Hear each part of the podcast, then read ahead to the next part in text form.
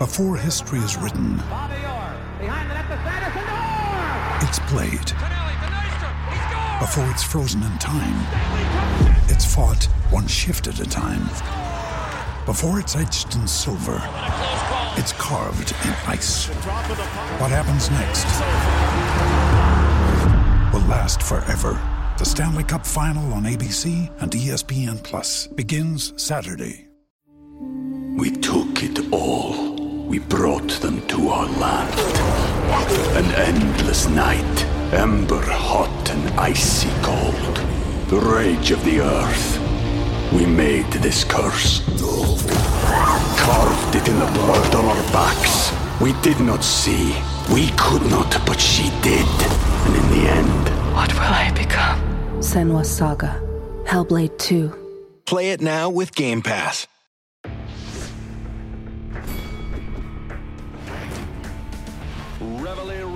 Donks. Look at us now, tip to tip. This is our life. This is our passion. That's the spirit we bring to this show. I'm Luke Thomas. I'm Brian Campbell. This is Morning Kombat. Yeah, right? Only on a Friday could I have a co-host who looks that angry. Yes, one more sleep, as the great John Anik says before, arguably, the busiest, most electric day in combat sports history. What better than the award-winning Morning Kombat to kick you right in the face and get you fired up Friday, July 28th, 2023. So much to talk about, so little time. Luckily, this beige-tard Brian Campbell is with you in the pole position chair. But my co-pilot today, fresh off an overnight flight to Las Vegas, and in the midst of enough technical problems to where he scolded me like a little boy before we started this show, it's Luke Thomas. I did not do that, but we were 2 minutes away from showtime, and the setup still wasn't working, and then you were doing skits and bits, and I'm like, getting me online or skits and bits? I mean, you got to make your choice here, so I thought it was appropriate that I get online. To our social man who told us to have a great show, man. Brendan Lynch is so polite, even if he looks like a poor man's Gordon Ryan. But Luke Thomas, we are together again on separate parts of this country. Yesterday, we were in Connecticut, CBS Sports Studios, and I got to thank everybody who tuned in live and everybody who caught the replay on YouTube. You can go right now to youtube.com/morningcombat. For your ultimate MK takeover, Spence versus Crawford preview. Luke, fun sometimes it feels good to do some big boy shit once in a while and, you know what I mean? Put on the corporate smile and deliver. You know what I'm talking about? Can I tell you how many times they were concerned about us, like, just being absolute jerk-offs on air, cursing, doing the whole, you know, just, I mean, anything abominable you could believe. And we'd be like, no, we clean up nicely. Like, we can do this. We can do this. Yeah. And I thought we did, especially UBC. I thought you really just drove that ship the way it needed to be done. So I was really happy with it. I think everyone else was pretty happy with it. I haven't really seen a whole lot of, people saying it didn't go well. I felt like we did what we were supposed to, and I was really, really excited for the opportunity. Yeah, so thank you to everyone who made that a reality. Yeah, we were Sully Sullenberger at the end of the day. Luke, we landed that ship. It took a fantastic staff at CBS Sports to help us get there. Again, Mikey Mormile, an award-winning producer in the future, I would have to believe, after that performance. But, Luke, you are on the grounds in Vegas. We're equally excited, of course, for Spence versus Crawford on Showtime pay-per-view Saturday, along with UFC 291, BMF 2.0, Bellator versus Ryzen 2. What a Saturday coming your way. Can you update us? Separate from the technical difficulties, which has brought out the bitch in you, and tell me, how does it feel to be on the ground? 110 degrees can't lie, Luke. Spence Crawford tomorrow. Yeah, it was cool. So obviously I went by T-Mobile last night. They had the Spence Crawford stuff outside, all lit up with its own colors. It was really cool. You can see stuff all over town. I haven't really talked to a lot of fans. Obviously, I didn't get in until late last night, so I haven't had a chance to really do all of that. But it is hot as bizzles over here. But from what I can tell, city is buzzing, city is alive. The turnout, from what I understand, for some of the press events and then the day before the workout was like really, really good. There's been some questions, BC, because listen, man, This is happening in the shadow. You were here before when I wasn't here, of Tank versus Ryan. And obviously those are going to be huge names in a way that, despite the credibility of this fight and its stature, it's not going to be able to match that. I don't think that's unfair to say. But at the same time, like, is there buzz here? Can you see it? Like, 100%. Lobby was filled with last night with boxing fans of all different varieties. And yeah, dude, I'm pumped. Today's the weigh-ins. Should be a good day. I hope. Fingers crossed. God help me. Oh, yeah, reminder, in fact, on those weigh-ins, 3 p.m. Eastern time later today, Showtime Sports YouTube channel. You're getting Kate Abdo, Luke Thomas, Ariel Helwani to set the stage. The final face-off between Spence and Crawford. And Luke, if you caught Thursday's press conference, it getting a little bit spicy here. I don't know if we're eating crawfish Saturday night or if we're smoking bud. Knowing you, at least one of the two. But I'm going to tell you this. I got fired up when they were stirring it up yesterday at that press conference. I didn't even get to catch the UFC one, Luke, although we'll have plenty of coverage on both today. But, man, I am just like, serve it all up to me, Luke. I'm ready, okay? Yeah. Yeah, you know, it's kind of funny. Lots of N-words at the press conference yesterday, you know. Lots of those being flung around in numerous directions. I mean, you told me when Izzy does that, it's funny. When Bud did that, I was like, whoa, maybe we can back off a little bit. No. I didn't say when Izzy does it, it's funny. I said when Izzy got into like the absurdity of getting in a white guy's face and then calling him that. Yes, that is absurd. And it's wild. This was a little bit different. I got to tell you, the camps have always been like respectful, but whatever. You know, like a little bit of edginess, but whatever. Not yesterday.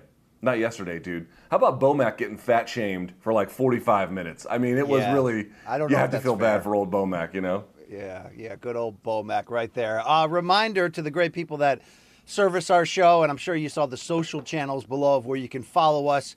Thank you to everybody for putting on this presentation today and for you for tuning in. If you want to wear merch, I don't have any on at the moment, but my whole closet is Morning Kombat. That's morningkombat.store would be a fantastic chance for you to see what's going on. If you saw us in our bomber jackets on set on the MK Takeover on CBS Sports Network, you can be wearing that same thing. Hey, Rafian Stotts wears it, Luke.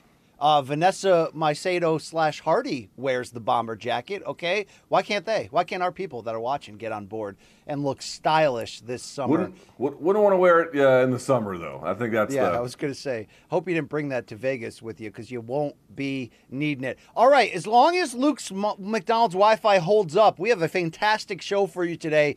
Okay, bet with our picks. Final previews and the look ahead here. Some latest news, some dead wrongs on the other side. A reminder, you want 30 days of Showtime, you can go right now at Showtime.com. Get on board with what's going on there. 11 p.m. Eastern Saturday night, by the way, Bellator versus Ryzen Part 2. You're going to need to see that on Showtime. And also, you want to buy the pay-per-view. Heck yeah. Showtime.com /PPV. You can watch Errol Spence, Terence Crawford, the biggest fight in boxing in nearly a full decade, and one of the most historically significant ones when you're talking about unbeaten champion versus unbeaten champion for all of the welterweight marbles. Luke, any final words before we get serious and drive this thing on home? I'm barely going to make it. I'm barely going to make it. Yeah. All right. Well, hey, you know, yeah, all right. Okay, let's do it. Luke, topic number one, let's finish what we started here. As we approach the big one, it is Errol Spence versus Terence Crawford. Like I mentioned, all 4 titles at welterweight at stake. Potentially the number 1 pound-for-pound spot if the winner can look decisive enough to unseat Naoya Inoue just a few days, by the way, after his 4th title in a 4th weight class in his demolition of Stephen Fulton Jr. No shortage of stakes in your updated odds at the moment. Our friends over there at Caesars, let me dial this up. I'm going to tell you, right now we're looking at this. -145, Terence Crawford. +130, the underdog, Errol Spence. It's basically a 50-50 fight. Luke, do you ascribe the saltiness Thursday to anything from the press conference that's going to spill into Saturday's fight? Or are these guys just on weight, cutting strong, and sick of the talk? It's time to get down to business. They've done an absolute. I mean, I got to say, you know what's kind of funny is like, is this the most media Crawford has done in his life? I'm being serious about that. It's got to be. Right? Yeah. Like, there was all this talk when he was over there, and again, that's partly a function of the matchup of where he is, you know, in terms of being a top rank. And, you know, there was a lot of these conversations about how Bud was just, you know, and listen, he does give bland interviews. That's not to say that that's not true. He does. He gives bland interviews. Not all the time, but obviously enough where it becomes something reputational. But at the same time, like, dude, he's been doing a ton of media. Most of it has been pretty good. Same with Errol Spence. I've seen these guys everywhere, crossover media, boxing media, you know, you name it. They've kind of done it all. And they're cutting weight. And I got to tell you, you know, Errol cuts a lot of weight. In fact, I think he even said he doesn't want to fight at 147 anymore. Dude, Bud Crawford looked like he was having not a tough, no, excuse me. I don't want to suggest that it, like, the weight cut is going to be the reason one guy wins or loses.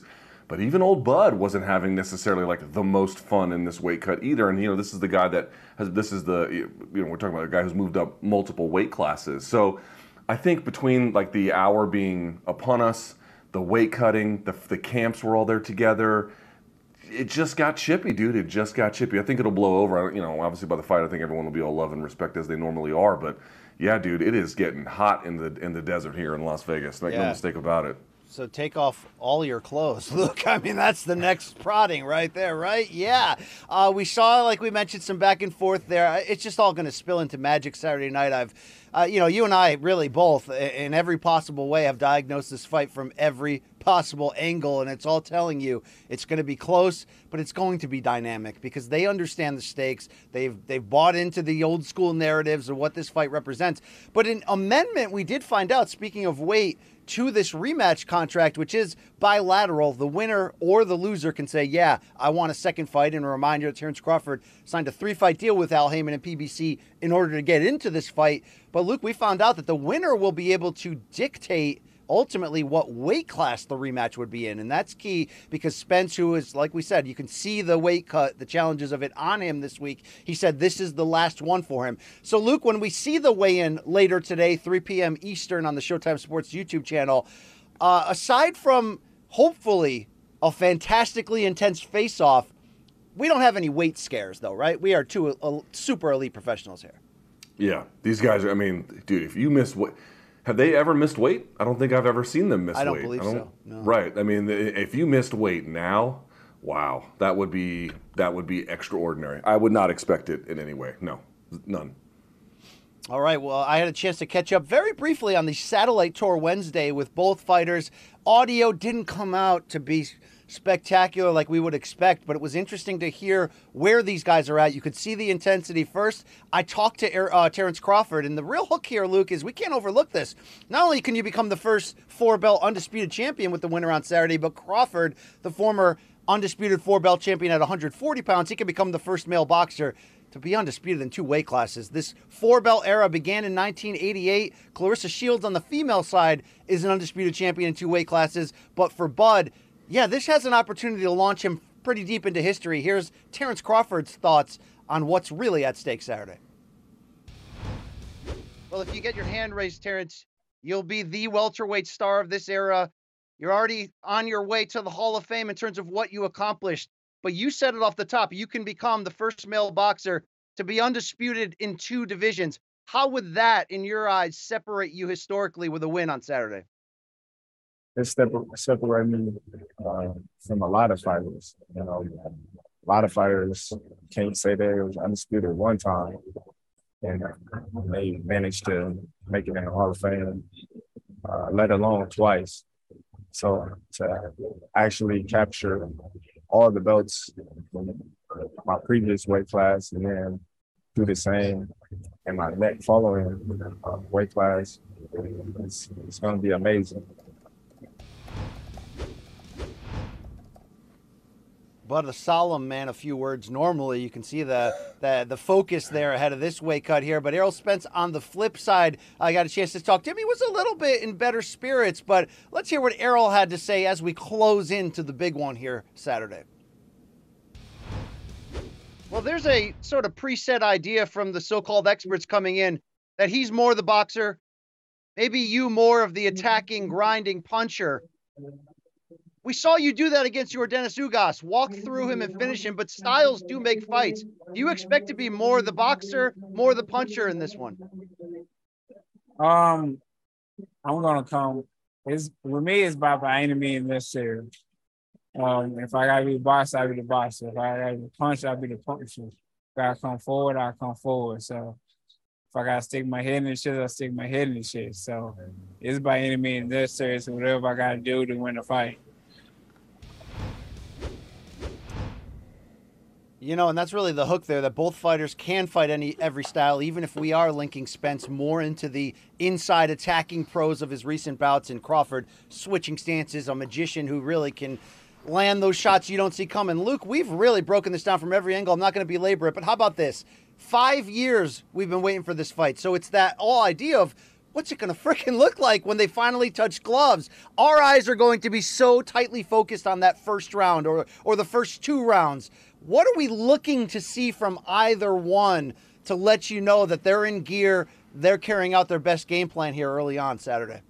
All right, that's a great question. I think this is for the folks who are going to watch the fight. Here's, listen, here's what I will be looking for. If you find this valuable, use it. On the Errol Spence side, what you're going to see is that he is very careful but pretty diligent with the jab through the first round, usually two. Now, the jab won't go away, but what I mean is judicious, like coming from up here, coming from a little bit low, stab to the body, stab up high, use a couple different feints, kind of get the jab going.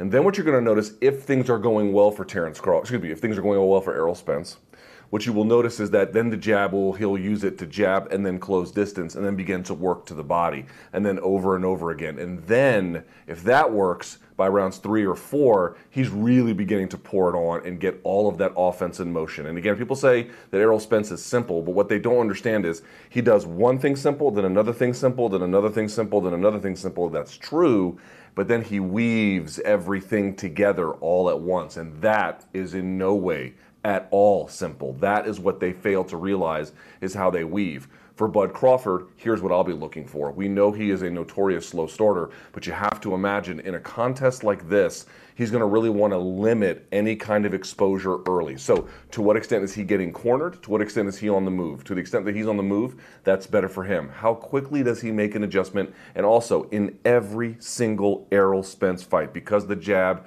is so central to what he does, everyone tries to come up with a different attack or some kind of answer for his jab. Let's see what that answer is. Errol will respond in kind, and then let's see what the response to that is on top of it. The battle of establishing the jab. If Errol Spence is having a hard time getting his jab really working for him by the 4th round, that would be very big trouble for him. That would be very big trouble. I'm looking to see those kinds of contours. Those kinds of contours will kind of tell you which direction it's going versus it's not. Very well said there. And I have a piece this week you can check out on CBSSports.com, not only detailing the new kind of inside info of what went down and the very famous, infamous Errol Spence Floyd Mayweather sparring matchup from 10 years ago and how that really set a tone for Errol entering this biggest fight of his career. But there's a great quote in there from Leonard Ellerbe basically talking about what makes Spence great. It echoes what you said, Luke, about all those little, what we call basic things being put together. How are you going to deal with a guy who Chris Algieri told me is the biggest welterweight he's seen since Tommy Hearns in terms of danger, who has a 12-round gas tank and is going to be on top of you?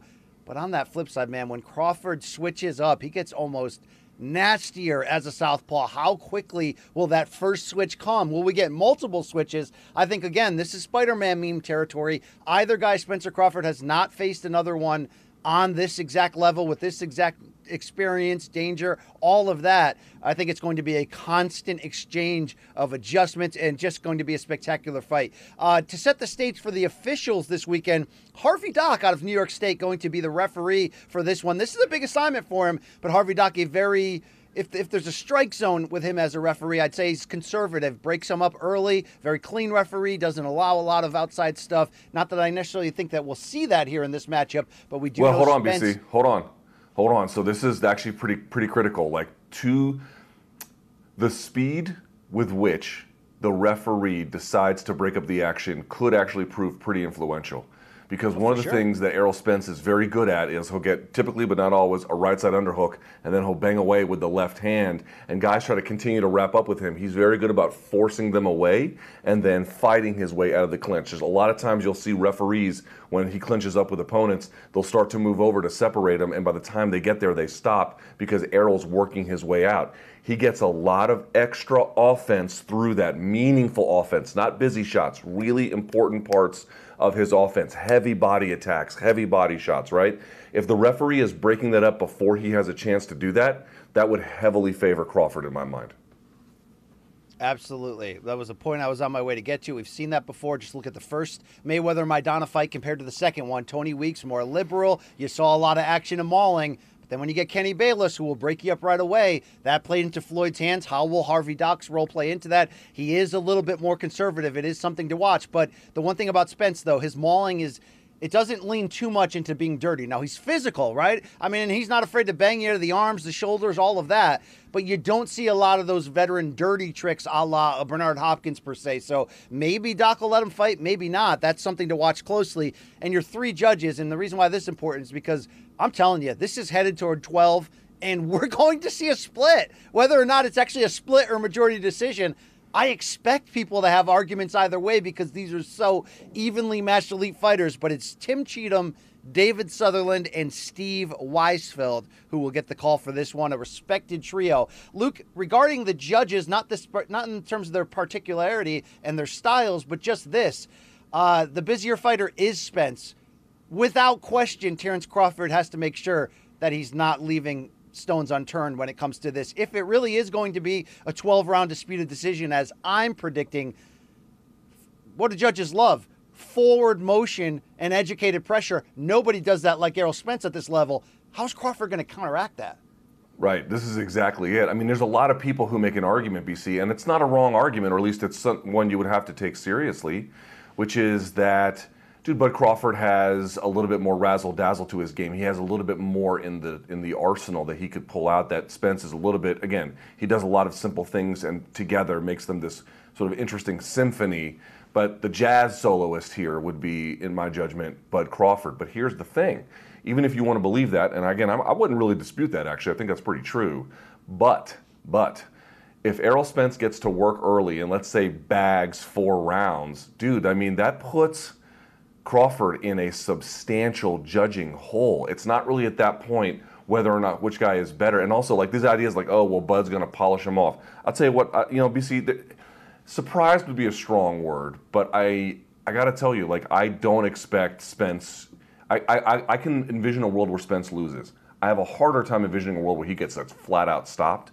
For a guy who's never even touched the canvas before, I think people aren't really giving Spence some of his defensive dues on this one. So this is the thing. It's like, even if you think Bud is a better boxer, if he's fighting out of a deficit in Las Vegas and some of the other rounds are close, that early 2, 3, maybe 4 rounds, BC, that could decide the entire thing. And it played a huge role, different because that was much worse, but between Teofimo Lopez and Vasily Lomachenko, where he just punted basically the first half. He rallied very substantially, but then kind of failed at the last round there as well. Dude, bagging early rounds is such an advantage if it goes to the cards, obviously. Well, look, that was the same equation for the last big super fight on this level, meaning Mayweather versus Pacquiao in 2015. It was the exact same equation we said, where Floyd cannot take time to snapshot and make adjustments. Like, for example, that great Porter versus Crawford fight, Porter did put Crawford in a deficit on the cards, but Crawford had that mentality of, once I figure out you out, I'm going to take you out. And good Lord, did he when it was time to do that. I don't think there's going to be that luxury in considering how evenly they are matched. So you go back to that Mayweather one. I said the same thing on the key to victory. You cannot punt rounds. What did Mayweather do? In the opening round, set shop up behind those big counter right hands and almost sent a message to Manny that if you attempt to try to overwhelm me with punches, I'm going to bring back flashbacks of that Marquez fight from 2012. I'm going to remind you. That equation, Luke, for Crawford is true. However he chooses to do it, you need to discipline Errol Spence. And it's not easy to straight up discipline. And what I mean by that is pop him early enough to let him know he can't roll out the attack he's looking for. Spence typically bites down and walks through that. But whether it's to the body or whether it's just a set of message with a counter left cross, you have to get Spence thinking that there's a price to pay if you try to turn into that downhill mover against Crawford. No doubt about it. There's no doubt about it. I mean, if Spence feels like he can just constantly move into you, ooh, that's a bad place to be. I'll just say this outright. I've never seen anyone recover once Spence starts doing that to them. Basically, sure. You know, it's over. Now, of course, none of those guys are Bud Crawford. and that deserves to be noted. But at the same time, man, once he feels like he can close distance on you and begin to just, you know, uppercut, left hook, right hook, push off, left hand, follow up, frame, push on the ropes, body shot, dude, when he starts doing that, it's curtains for you. So Bud really got to be on his horse, really got to be careful with his movement, really got to find a way to get Spence confused, slow down, can't work the jab, all critical. Later in the show, we're going to have our Spence Crawford main event picks. We're going to have our UFC 291 picks. Don't forget, Wednesday's episode of Morning Kombat, that was our extended UFC 291 preview. Went nearly an hour on all the fights that matter, so go back and revisit that. We'll have our picks shortly. For sure. Luke, before we transition out of Spence Crawford, I did want to mention this pretty good pay-per-view main card. 4 fights in all, 8 p.m. Eastern. Don't forget that early start time to what we're used to for Spence Crawford Saturday night. Couple decent storylines. One, how about this? Nonito Donaire, the great future Hall of Fame multi-division champion, still going at 40 despite the violent knockout loss to Naoya Inoue in their rematch last year. Now he's fighting for another bantamweight title. When Inoue moved up to 122 to fight Fulton, 4 titles got released back into population. Donaire's taking on Alejandro Santiago. But Luke, the bigger storyline is what he said in the press conference. Nonito said, "For the first time in my career, this is for me." And I think what he's referencing is his dad was his longtime trainer on the build-up for his career. His wife, who was also a combat sports participant herself, Rachel, has been his manager and eventually his trainer. It's been all like a family business, all they've known. But now Nonito's like, "Look, I still got something in the tank. I still want to show it." This is almost like the equivalent of the retired NBA player playing rec ball to stay active and stay fit because he has the passion for the game. Only it's still real boxing. There's still a world title on the line. And if you look at the odds, Nonito's the favorite here at -150 against the +120 Santiago. You want to talk about your stat in MMA on how hard it is over 35 in the small weight classes to stay relevant. This guy's 40, and he's been through the wars. We've counted him out so many times. He's still here. How inspiring is that, considering you are washed 43, and you feel like a bag of bones after your flight to Las Vegas? Yeah, I mean, I need to just... Someone send this to my daughter in 10 years and make sure that she knows that I'm apologizing for shortening my lifespan by doing shit like this. I can't believe he's out here doing this, dude. I can't believe that, like, and to your point, not just that he's 40 and everything else, coming off of, like, you know, in a way, just ran over him in the rematch, right? Like just demolished him.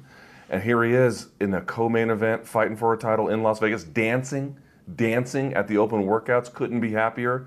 You know, he's still, BC, it's like, you know, I don't want to be one of these guys who, I was like, oh, he still wants it, let's let him go and have it, you know? But can you really say, BC, that, like, we can fully count him out? Can you really say he doesn't still have something to offer? Can you really say he doesn't have that spirit that is, like, a competitive fire in him? And then you add that to the ability. I worry about 40, and no matter who it would be, obviously in a line of work like this. But I don't know, man. Donaire's got, dude, his second or whatever career win this is. He has made it largely believable about what he can achieve. I'm excited to see him on Saturday. I can't believe it. I mean, this is 118 pounds. Now, he's gone as high as featherweight, 126. And we can remember him getting knocked out in big fights against big punchers and thinking that was the end of it. Only that was like 7, 8, 9, 10 years ago, and he's still at it, man, and still a favorite. A lot of it is that power. He talked about the old man strength on Thursday. He said he's putting so much more thought, emotion, and experience into every big punch. Wow, that old man strength's still there. Briefly as well, Luke, Isak Cruz, who pushed Gervonta Tank Davis as a late replacement a few years ago. That's his only defeat. He's taken on Giovanni Cabrera. He still wants the Tank rematch, does Isak Cruz. But did you hear the trash talk between them? Cabrera's unbeaten, and he had some corny jokes, and Cruz was just basically like, dude, I'm gonna go out there and silence you. This is looking to be like that potential banger on the undercard that we have to watch, because Cruz has had enough of Cabrera's BS. He wants to go out there and throw hands. Bro, I respect Cabrera's, I respect that he's not backing down from a tough opponent, but let there be no mistake, Isak Cruz is a tough opponent, man. You know, he's got that sort of classic kind of come forward Mexican style, but he is an absolute tank in there. Speaking of which, Tank fought this guy and won, but dude had a hard time keeping Isaac Cruz off of him. You know, what do I, you know, and Tank can punch, obviously, we know that a lot. What does Cabrera have that's going to keep Cruz off of him? Candidly, I'm not sure, dude. And I think Isaac Cruz, yeah. He was like, you could see him gritting his teeth and his jaw when they were facing off. I think Cabrera's in for a rude awakening on this one.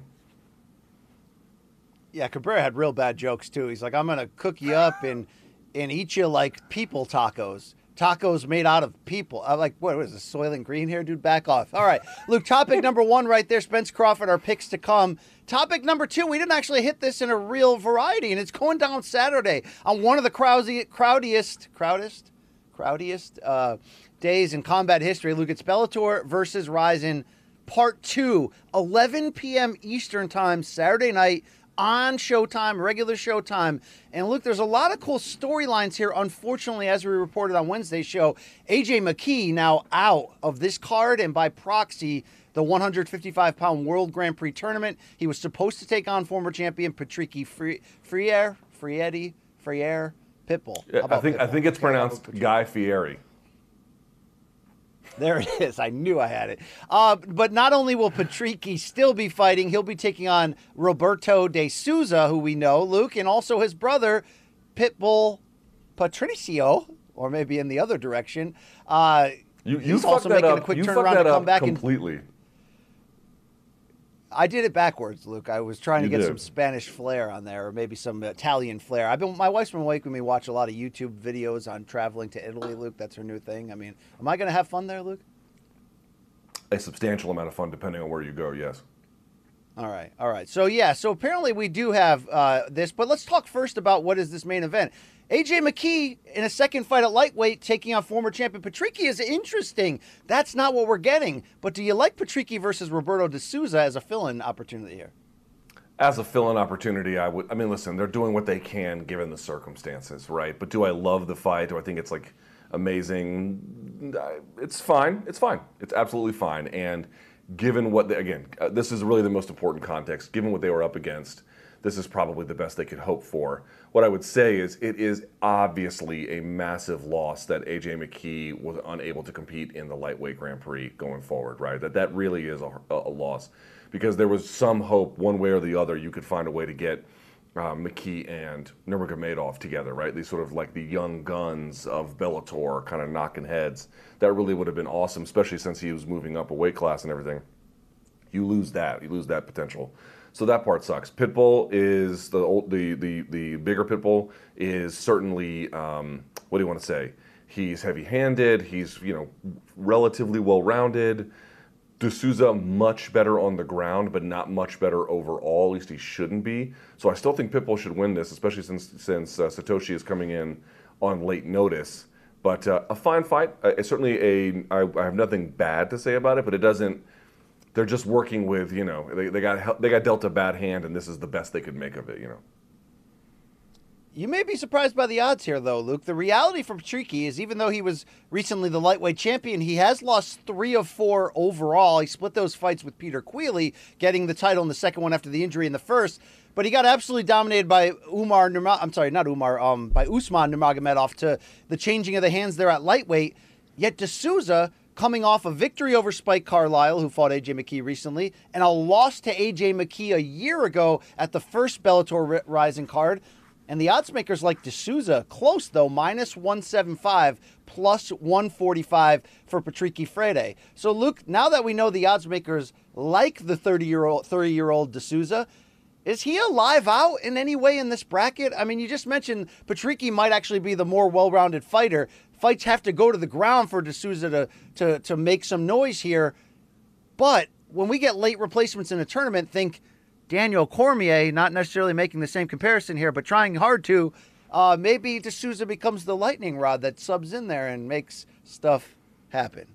It would be fun. I mean, if you can, like when he is doing his, all of the stuff that makes him dynamic as a jiu-jitsu player, right? Really sort of aggressive. He's sort of, I mean, this is not totally fair, but he's really known for aggressive guard attacks, but he can do much more than that. But, when he's using, let's just say, aggressive, offensive jiu-jitsu, yes, it's a lot of fun to watch. And would it be interesting to see him match up with other different players in this potential tournament if he's able to advance? Sure, I actually think that would be a pretty cool and interesting storyline. But let's just see what he's got given the circumstances and everything else, you know. Luke, in that co-main event, the inaugural Bellator Flyweight Championship bout, when former bantamweight king Kyoji Horiguchi moves down and takes on former two-time Ryzen bantamweight champion Makoto Takahashi. Interesting setup and storyline with Bellator opening up a new division here at 125. We know Horiguchi's world-class, and Vegas likes him big, minus 450 over Makoto.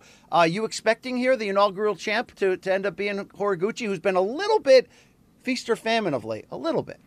Yeah, but against guys much better than this. Excuse me, yeah, that's right. Against guys much better than this. Against this level of competition, which is sturdy, but pretty clearly a step or two down from Horiguchi, I would be very surprised if Horiguchi... I mean, I think we have to realize that Horiguchi had a bit of a moment in UFC, then left, and then had some really bright spots, you know, beating Darian Caldwell and blah, blah, blah. But, you know, losing to Pettis in the way that he did, and then getting, you know, beaten by Patchy Mix, and, you know, you can go on and on. There's been times where you're like, huh, maybe there's a limit to this as well. Going back to 125, I think, is going to be absolutely great for him. It's a much better weight class, and I think 135. The fact that he could compete as well as he did in 135 was remarkable, but you know, I think he maximized what was capable up a weight class. I believe he'll have a different ceiling in this one, and from what we've seen from Makoto Shinryu, I just don't see what on that level he's got over Horiguchi. Horiguchi should win. This would be surprising. Horiguchi losing this one would be surprising, yes. Now, look, the inaugural title is at stake here. That main event is part of the lightweight Grand Prix. We do have Patricio, the reigning and defending featherweight champion, coming back to take on a Japanese kickboxer. But there's some real jewels when you dig down this card for Saturday evening, 11 p.m. Eastern on Showtime. How about this bantamweight tilt? Magomedov, he's lost 2 of 3 to the two best fighters in this division here when we're talking about Patchy Mix and Rafion Stotts, very arguably. He's taking on Danny Sabatello, who recently rebounded from his Grand Prix loss to Rafion Stotts. Interesting one to find out who's coming or going here, Luke. Sabatello opens here as a 2-to-1 favorite. Do you think Magomedov has sort of, I don't know, found his limit, found his ceiling within the Bellator bantamweight division? Or you think he's a live dog entering to this one against Sabatello, who's got that one gear, but that gear works? The thing is Sabatello's wrestling is so overwhelming. Right, it's so overwhelming. But the big knock we all know has been like, okay, the positional control, 100% there. But where's the ground and pound? Where's the sub attempts? And it's only when there's a big skill disparity do you see more of that. Now I'm hoping that he can, you know, find different methods of control to allow him to open up the rest of his offensive game more. Magomedov, you know, he's got a lot of the right pieces, but he doesn't really have that ace up his sleeve. Or what is the fucking expression anymore, dude? I can't even think right. But he doesn't have that ace in the hole. Yeah, trick up his sleeve. Whatever it is. I'm sorry, dude. I can't even think right. I'm so tired. I'm just trying to point out he's got the well-rounded kind of sambo game. You know, that is very useful against a lot of different types of guys. But against Sabatello, who's got really strong positional control, I think that's going to be tough unless Sabatello keeps, what you have to ask yourself is Sabatello the new Darian Caldwell? Guys who can get all the positional control in the world, but don't have much offense behind it. This is a big fight for Sabatello to show us that he can get past that. We'll see if he does. Yeah, this is very, very an interesting fight in a lot of ways. I mean, I thought, you know, Magomedov had a real shot here entering this tournament, but Luke, he did get out-wrestled by Stotts before the tournament in a close fight that proved that there are limits to his own ground game. And then, dude, Patchy Mix just, I mean, put him to sleep, but just absolutely steamrolled him. He needs a big win. I wonder if he tries his best to keep this on the feet. At some point, Sabatello's got to bring something on the feet, really. You know what I mean? Like, he's got to step up. No, I disagree. I don't even care about that part. Like, I mean, well, listen, I mean, obviously, would it be great if he had a stand-up game? Of course. I don't mean to suggest otherwise. But what I'm saying is, for him to get to the next stage of where he wants to go, he doesn't necessarily need a bunch of that. Now, of course, distance closing, protecting yourself, you know, moving around the cage, all the parts of striking that are valuable that can also complement your wrestling. Yes, he does need those things, and sooner rather than later.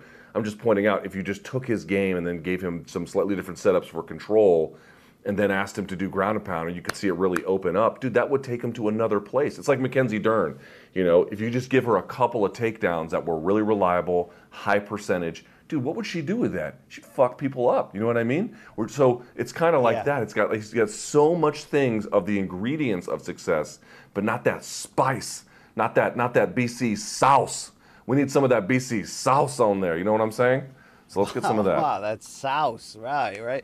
Man, they were fat shaming Bomek big time yesterday. They're like, did you hear them? They were like, man, I bet you. They're like, it's going to be a Crawford fish fry on Saturday, and I bet you Bomek's got his spices ready. He's already in line waiting. It's like, yo, come on, come on, bro.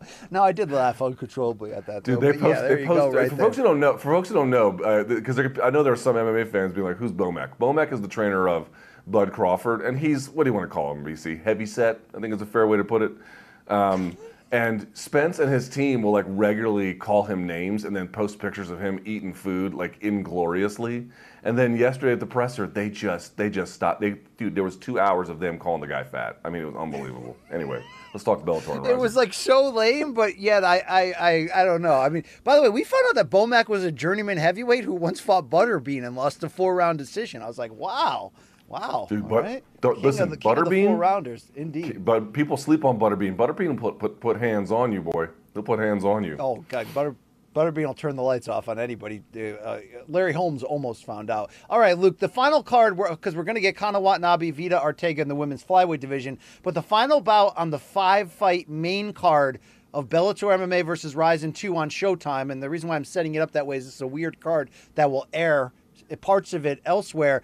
It's a really interesting welterweight rematch. So Andre Koreshkov, Spartan, one of my favorite MMA fighters, former welterweight champion, had a lot of time off with injury, did come back and scored 2 resounding knockouts in 2022. But the last time Koreshkov lost was a 2019 split decision to Lorenz Larkin. So they're going to run it back, but they're going to run it back at a time that the 36-year-old Larkin is unbeaten in his last 8 fights. Like, he's quietly making a run across 2 divisions here in Bellator.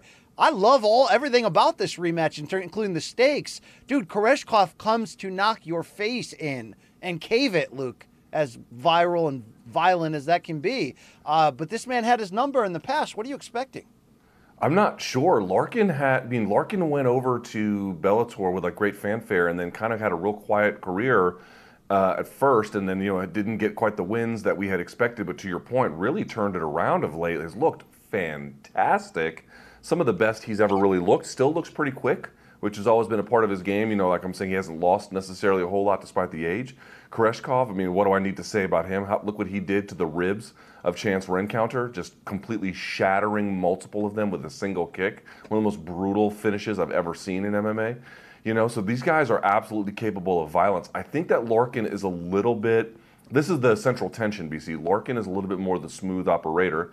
And then Koreshkov a little bit more of the, a little bit more of the violence quotient guy, a little bit more kind of bring that hardcore kickboxing style to you when he needs to. So it'll be a real test of Larkin's,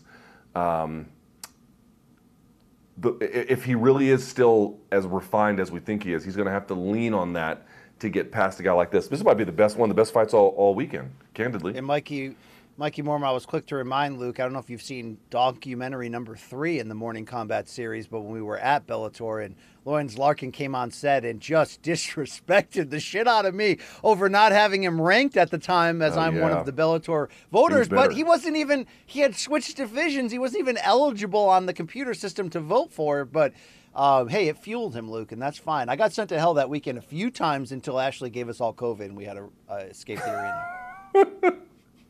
Yes, well, I've had a nice week of being sent to hell multiple times as well. So they come around all the time. So it's a 5-fight main card on Showtime on Saturday night, 11 p.m. Eastern. But that's only the beginning of that fight. There's going to be an intermission. And during that intermission, Tofik Musayev's going to be out there. Patricio Pitbulls, as I mentioned, is going to take on Chihiro Suzuki in a catchweight bout at 154 pounds. And then the ending of it is a Super Ryzen 2 fight pay-per-view card that's going to air on Fight TV, and there's going to be some title bouts. Juan Archuleta will be on there, and a lot of names, Luke, I cannot pronounce. Anything else to say about this Bellator versus Ryzen Superfest we got going on? It's getting overshadowed because there's a fantastic UFC event. It's getting overshadowed because there's a fantastic boxing event. But this card, on its own merits, especially after having suffered a little bit of injury, is still worth your time. Try to find time to see it. Try to make time to see it. Good fighters in some quality bouts. Again, Bellator moving into the flyweight division. There's a lot to like here. Now, I know Big John McCarthy no-sold my attempt that time that we had them in that basement of that weird motel in Norwich, Connecticut. And I was like, look, Big John. Yeah, I know. Yeah, it smelled badly like chlorine. Chlorine and body odor, but not on Big John. He's always smells great, Luke. But I did ask him, look, Big John, you've been to so many places in Japan where I'm sure the hotels were small and the airplane was tight. You got to have stories about, disrespecting a restroom and just maybe just shutting it straight up and down. And Luke, he no-sold the shit out of me. But then he just posted from Tokyo a picture of a sushi chef, and you're like, BC, I guarantee he blew up the John after that. Big John, we see you. We know what's going on out there, okay? You okay? You know what I'm saying? I know. You can't hide from me. I know what's happening. We took it all. We brought them to our land. An endless night, ember hot and icy cold. The rage of the earth. We made this curse. Carved it in the blood on our backs. We did not see. We could not, but she did. And in the end... what will I become? Senwa Saga. Hellblade 2. Play it now with Game Pass. Do you really have explosive dumps from sushi? I was thinking about that. Maybe not. That guy, no, come on. But a guy like Big John is going to go Morigliato over any restroom he can find in Tokyo, Luke, and I respect that about him. He's a fine... if you have a smash burger, then for sure you're just going to absolutely wallop that commode. You know what I'm saying? Yeah, indeed, Luke. Topic number 3 is recent fight announcements. I'm so tired, I can't even think straight. Recent fight announcements that have got us popping here in the UFC, Luke. Are you feeling that same movement down below? Rafael Fiziev versus Mateus Gamrot, September 23rd. A Fight Night 5-round main event in the lightweight division. Your thoughts? Well, the only things I've been feeling in my stomach these days are regret, shame, and diarrhea, so I don't know. But if you're asking about this particular fight, Rafael Fiziev and Mateus Gamrot, September 23rd, dude, what is there not to like about this? Both guys we thought were kind of like, oh, here they come. They're going to, they're going to move to the top of the division, and they got pretty close, but then came up a little short, did they not? Yes, they did. Beneil Dariush obviously pushing back a little bit on Mateusz Gamrot. In the case of Fiziev, I thought he was going to cruise past Gaethje. Gaethje rallied in one of the most super commendable performance from him. So now these guys kind of got to figure it out. Striker versus grappler, both of them hard-nosed, both of them for the most part high pace. I mean... if you don't like this fight, you just don't like MMA. I don't know what to tell you. There it is, just like that easily. Can't wait to see that. Both have suffered losses and trying to step up. Let's see how they bounce back. The same night, by the way, Bryce Mitchell versus Dan Ige at bantamweight, considering Bryce Mitchell looking to make some noise and make a comeback after that big step-up loss. And Dan Ige just putting wins together every time I count him out, Luke. That could be fireworks right there, especially if those purple marks on Bryce's shoulder have recovered. What did we ever find out what that was? I mean, it could be just like maybe a pen cap fell off in his trailer, Luke, and he leaned his arm on it, and like all the ink ran all over it and stained it. Like that guy eats coffee grounds like he chews them, Luke. You ever see that? Again, no. I have seen that. I've talked about this, dude. In the MREs we used to get, we would get the coffee, and it would be the worst coffee on earth. And there would be, what are you going to do? You're going to make like a nice cup of joe in the field in the morning? Like, that would never seem realistic to any of us. So we would just take it and then just dump it in our gums and then get the caffeine jolt from that. So I understand that a little bit. It's not, it's a bit of a heathen method, but it does work. But in all seriousness, the Bryce Mitchell-Dan Ige fight, I mean, what is there not to love? Bryce Mitchell, I think, has some questions to answer, after that loss to Poirier, but we know he still has fantastic ability. And BC, we should also note he's got a little bit of that Dagestani style of top control, where he wraps the legs, shelves them, controls them, limits movement, and then goes for the wrist rides, and then begins to work the ground and pound. Dan Ige, a black belt himself, I think a significantly better striker, but well-rounded as well. Both guys still haven't reached their full potential, faced a couple setbacks against the guys in the elite of that division, and they really want to get back there. Love this contest. Love it. Yeah, I got nothing but love for that one. Let's go to October 14th. Edson Barbosa, Sodiq Youssef. Wow. Can I? Yeah, I will. I will, Luke. I will. Yeah. Yeah. BC, what was the last time Sodiq Youssef fought? I don't have that in front of me. I'd be curious to know if Mikey could tell us. I don't have it here right in front of me, but it's great to see him back, a guy who I think has had outstanding ability, a fantastic kickboxer. But, in my judgment, for as good as he is, for as athletic as he is, I don't think he's reached his full potential even close. I think there's a lot of growth still left possible for him. And for Barbosa, it seems like it's quite the opposite. Like he's trying to hang on to what's left, but still a dangerous foe. They're going to strike it out. A lot to like here. These three matchups, man, there is a lot to like in these announcements, big time. Well, Youssef hasn't fought since October of last year, but he is on a really nice run outside of that Arnold Allen loss in totality. But aren't you forgetting, didn't Edson Barbosa just blow our doors in recently, Luke? And he was in, like, the best shape of all time. Yeah, Billy Q, that knee to the face in round 1 in April. Look, he's not young, okay? He's, and he's moving weight classes. He's 37. But, dude, the commitment to the fitness and the diet that Barbosa talked about after that last fight, and you look back at the version of him that we saw, I'm not counting out another. I'm serious right now. I'm not counting out some kind of like couple fight run where Barbosa just keeps sending people to hell, Luke. It's not over right now. I'm telling you, it's not over. No. So our guy found that out. Yeah, fair enough. Billy Q, also a very talented fighter. So let me be clear. It's not to say that Barbosa is so done that you just can't take seriously his threats anymore. That's not what I mean. I think he's done as a title contender, right? But he's not done as a credible threat to other ranked fighters. And so this is a tough test. He's still in the F round to find out part of his career. 100%. 100%. Yes. By the way, did you see Tony Ferguson, what he said yesterday? Unbelievable. He said, he's like, yeah, Luke, he's in the prime of his career. Yeah. People being like, maybe Tony knows something we don't. And I'm like, well, listen, MMA is chaotic. Tony always comes in shape, and I think that, you'd be foolish to say he has no shot.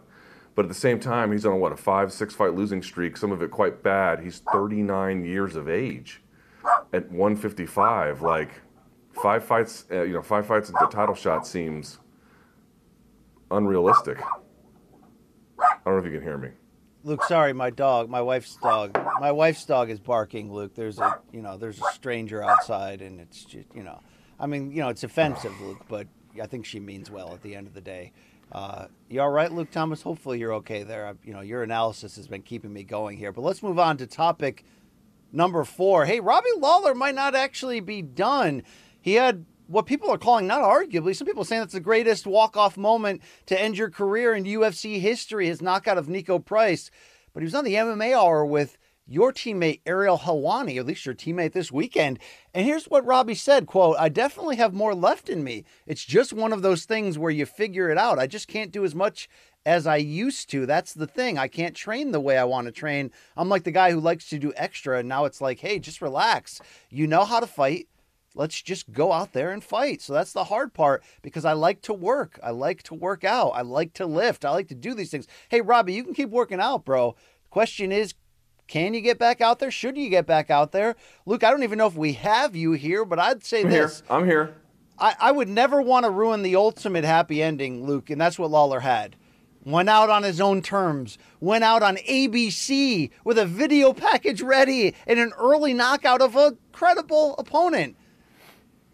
But it did look like he's got something there and something left. I don't know what to do with this information. But if he wants to soldier on, I'll be there, because I think he's my favorite fighter I've ever watched in the cage for entertainment. He is.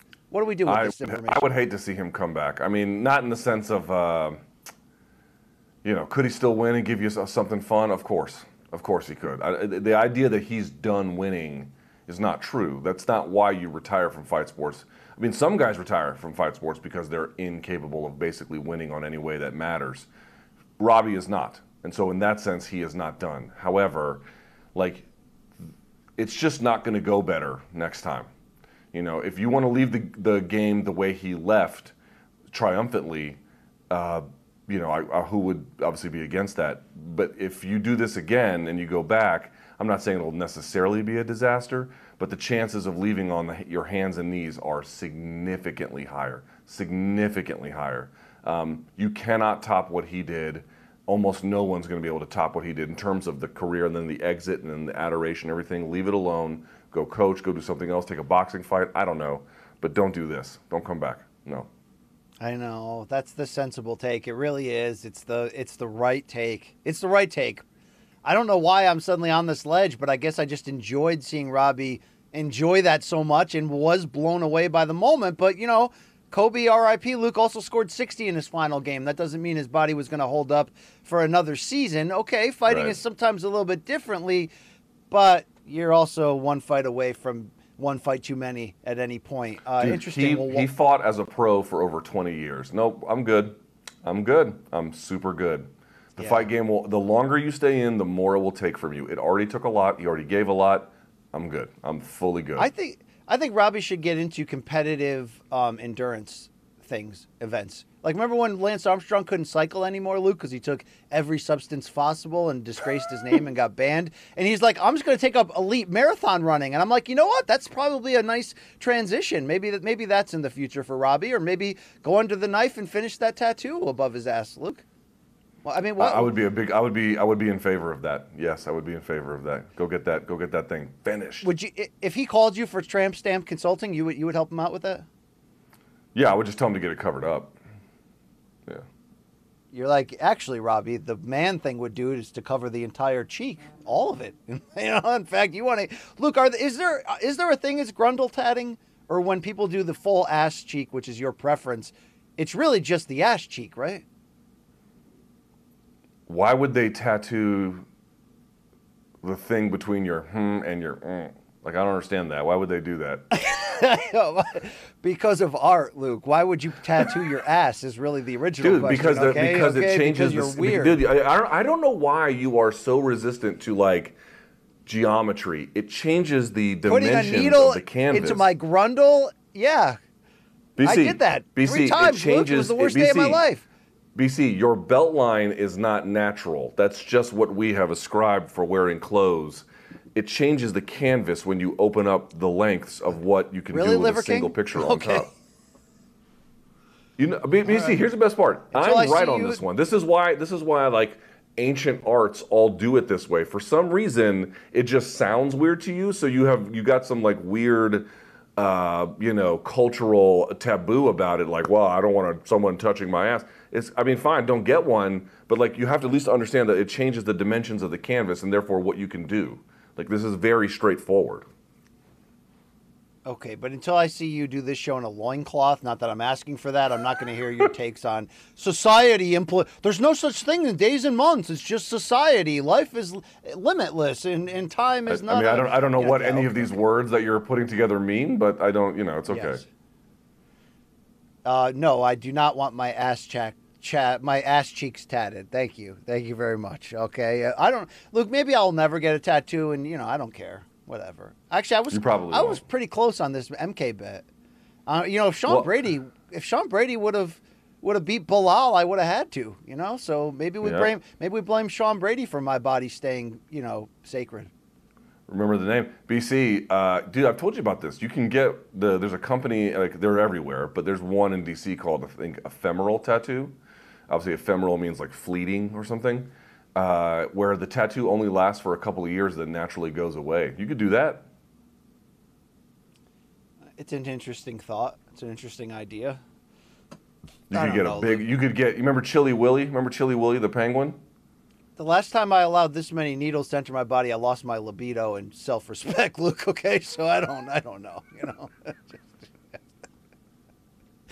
That's just my sense. Dude, we should just, you know, we should have just done a whole show like the two Canadians in South Park who just fart on each other the whole time. What was their name? Oh, see, when we were kids, that was called Strange Brew with the McKenzie brothers. I think that's the original model.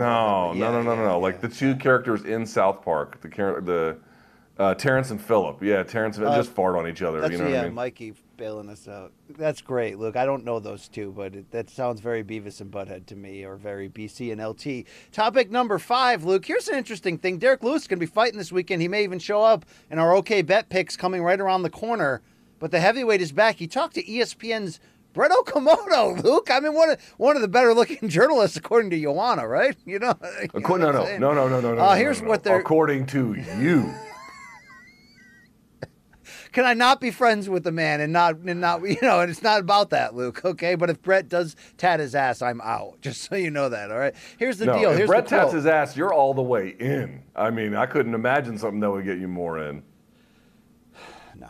All right, anyway, they were talking about BMFs, right? The BMF title on stake this Saturday in the main event. Here's the quote from Lewis. "You're asking the wrong guy that question," Lewis said with a laugh. "I don't really even know these fighters. Let me see. I just know them by faces and skin color. Of course I know John Jones. I believe he's one of the top. Anderson Silva, the third guy, let me say. I must say myself." Luke, he was asked his top 3 BMF fighters in history. People that embody the spirit of that title being made. First for Jorge Masvidal and Nate Diaz, now for a rematch of Justin Gaethje, Dustin Poirier. So for Derek Lewis, his 3 all-time BMFs are John Jones, Anderson Silva, and himself. I mean, I'm not saying John Jones and Anderson Silva aren't bad mother effers. Shut your mouth. I'm just talking about UFC. But I will say I don't think they necessarily fit the full spirit of the title in this deliation. Chris D'Elia, Luke, consequently, irreversibly. That's actually not a skit and bit. I just can't talk. More skits. Who do you think? Amazing. Okay, that was an accidental skit and bit. See, a lot of times, Luke, I end up on Reddit boards because people are like, "Oh, this guy hates Shab." I'm not even doing Shab jokes. I just can't talk myself, right? I know what it's like, Luke. The best part is like when here's what happens, dude. Here's what happens to me. I'll miss the skits and bits. This happened for a long time. I missed them all. I didn't even know what the reference. I mean, even to this day, I miss them. But then when I miss them, people message me. They message me, be like, "Yo, you missed this one." So now I can't unsee some of this shit. You know what I mean? Yeah. Thanks a lot, BC. Look, thanks a lot. I don't hate Brendan Schaub. I just like comedy, okay? I just like comedy. That's I know. You're not a horrible person. Who are your top 3 BMFs? I don't necessarily want to say history. I mean, I guess it could be history, but really, which 3 fighters do you think best embodies what the UFC is trying to say this weekend by bringing back this belt? Here's the problem with the BMF belt for me a little bit. They want it to be something less than the title, like the weight class title, right? It's because it's silver, right? They're like, you know, they're telling you it's not quite the same, but they still want it to be like the standard elite guys who fight for it, because that's obviously where the star power is, and you know, those guys are obviously really good. Nate and Jorge were like a pretty good first run through it, but here's what I'm saying, BC. When I think of like bad mother effers, I don't necessarily think of like the best fighter ever. I just think about guys who had hard-nosed, mean styles, right? So let me give you an example. You know who I think is like a BMF to me? I couldn't say enough good things about his game and like who he is in terms of a competitor. Matt Brown. Like Matt Brown is a BMF to me. Now Matt Brown's never had a title shot, you know, that's not the path he's had. But when I think about guys who got like that real in your face. I think you're actually right on. You know what I'm saying? Yeah, I think you are getting closer to the spirit of this. Derek Lewis saying John Jones and Anderson Silva. I mean, look, John Jones is an absolute bad mofo, and to some elements, of course, Silva too. But I think the spirit is more in line with who's fighting for the belt and what you're saying. So it would be a typical MK moment, Luke, if I asked you to name your top 3 of something and you responded with 47 answers. So you would never forget somebody or have to take a stand. But since you're going to take a stand anyway to wipe later, and since you're also going to take a stand, which is so weird, by the way, and since you're also going to take a stand on OK Bet, why don't you just take a stand right now and tell me the 3 fighters, unequivocal of honorable mentions, who meet your BMF, you know, prerequisite conditions here, character. All right, what do we got? I'll go Vanderlei Silva. Axe Murderer, right? Right? I mean, the guy's nickname was the Axe Murderer. I mean, I don't know how you have any conversation without him in it. I'll go Joaquin Hansen. Do you know who that is? Hellboy, BC?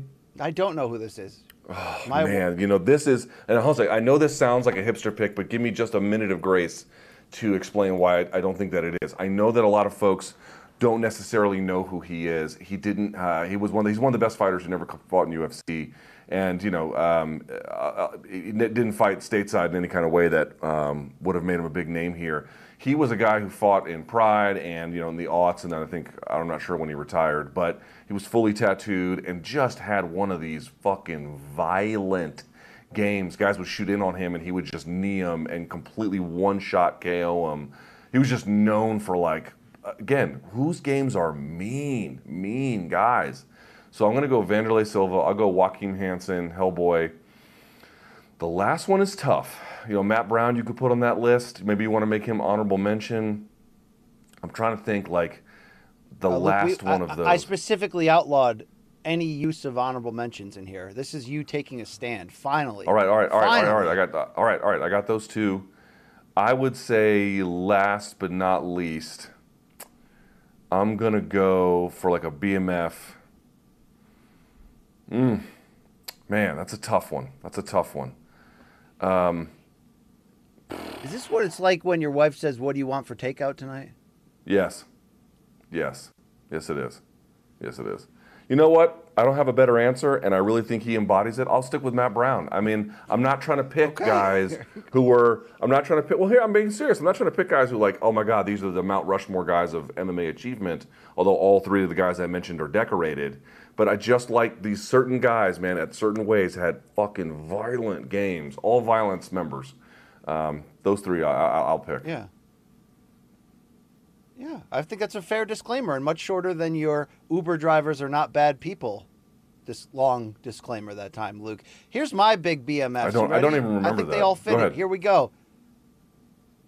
Oh, remember when Alexandre Pantoja won the title and said that he was just Uber eating recently, and you went on a literally a 3 to 5 minute run of, just so everybody knows out there, if you drive for Uber, it's not a bad thing. You're probably a good person. Like, it's not a bad thing. And I didn't say good person. I gave you the Apollo hook. Dude, how is it I can talk this long and you... Nobody's saying it's a bad thing. Listen, how is it I can talk this long and you still don't know what I'm saying? That's really quite amazing. That's not what I said. What I said was, people are like, people are... No, the argument is, why is a guy who's a champion fighting for Uber Eats like it's some disreputable thing? And of course it is not. Rather, it's not that a person who is an extremely high achiever in professional athletics shouldn't have to resort to kind of gig work in order to support their family. Not that gig work... They should show their butthole shameful, like the other respectable UFC fighters do in this situation. Listen, here's the thing I don't understand about OnlyFans. Imagine this. Like, there is... what's the market for seeing my butthole? It's zero, right? Like, there's no one who would ever sign up for it, right?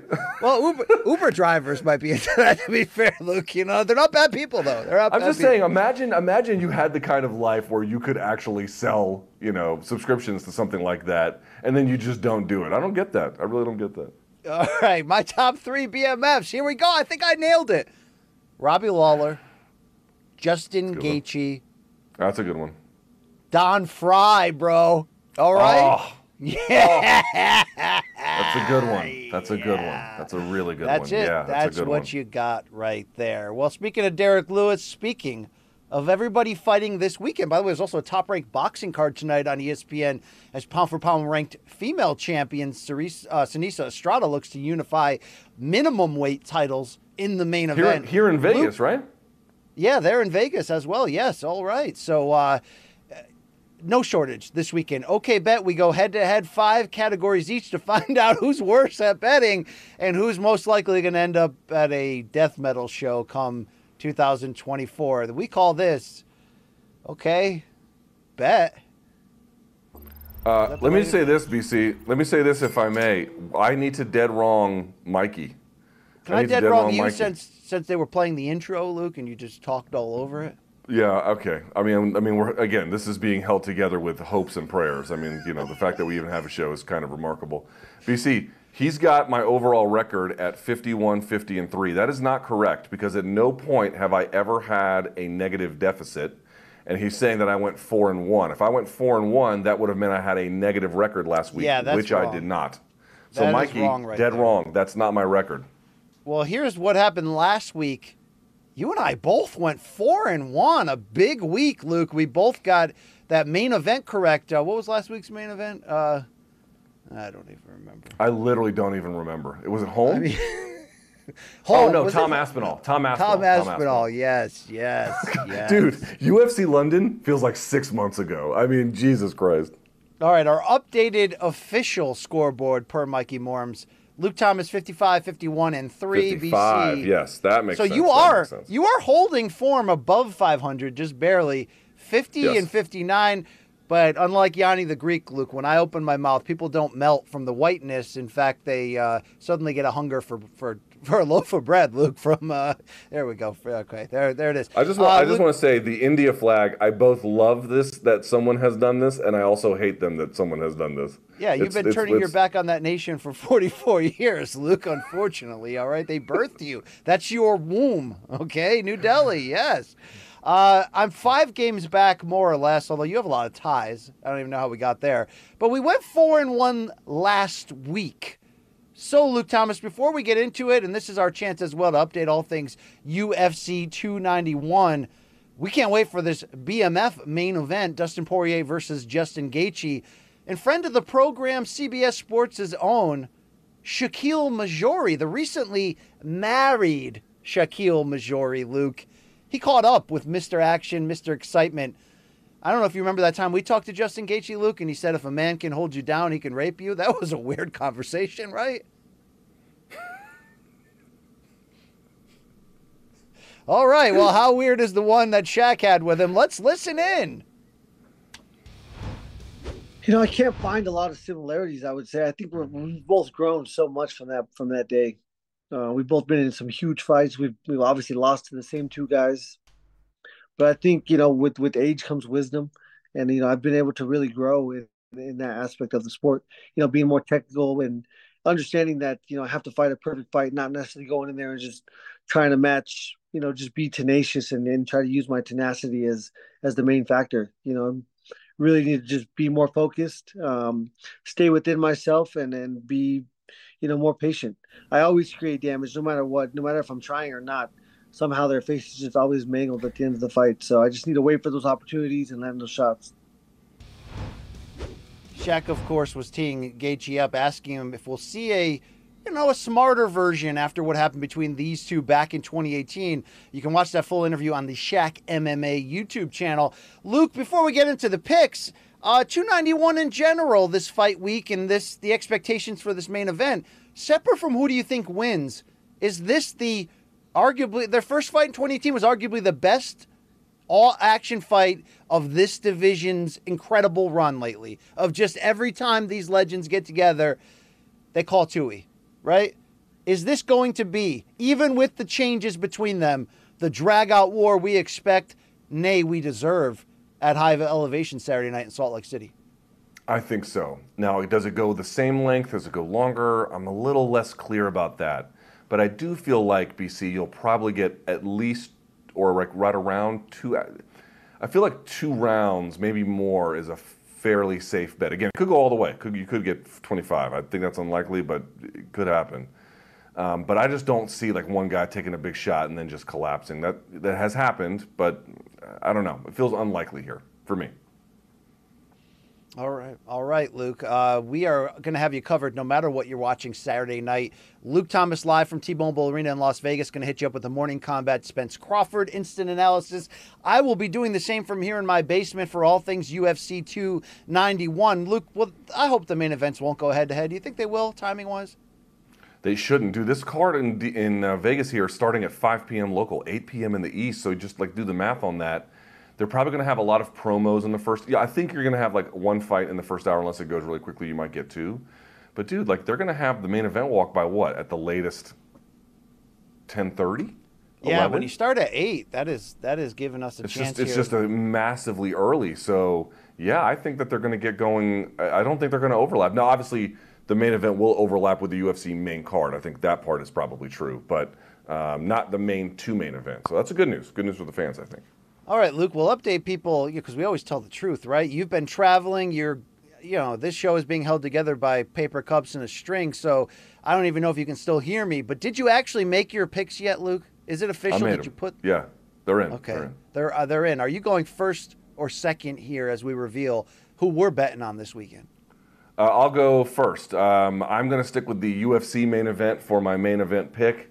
And it's a tough one. It's a really tough one. I mean, you can make a great case for either guy. Would not in any way surprise me if either guy won. But for me, the difference is that I think this guy is a little bit more proven, a little bit more polished, and in the trenches in general, I think has performed better. Give me Dustin Poirier to win the BMF belt on Saturday. I like him in the main event.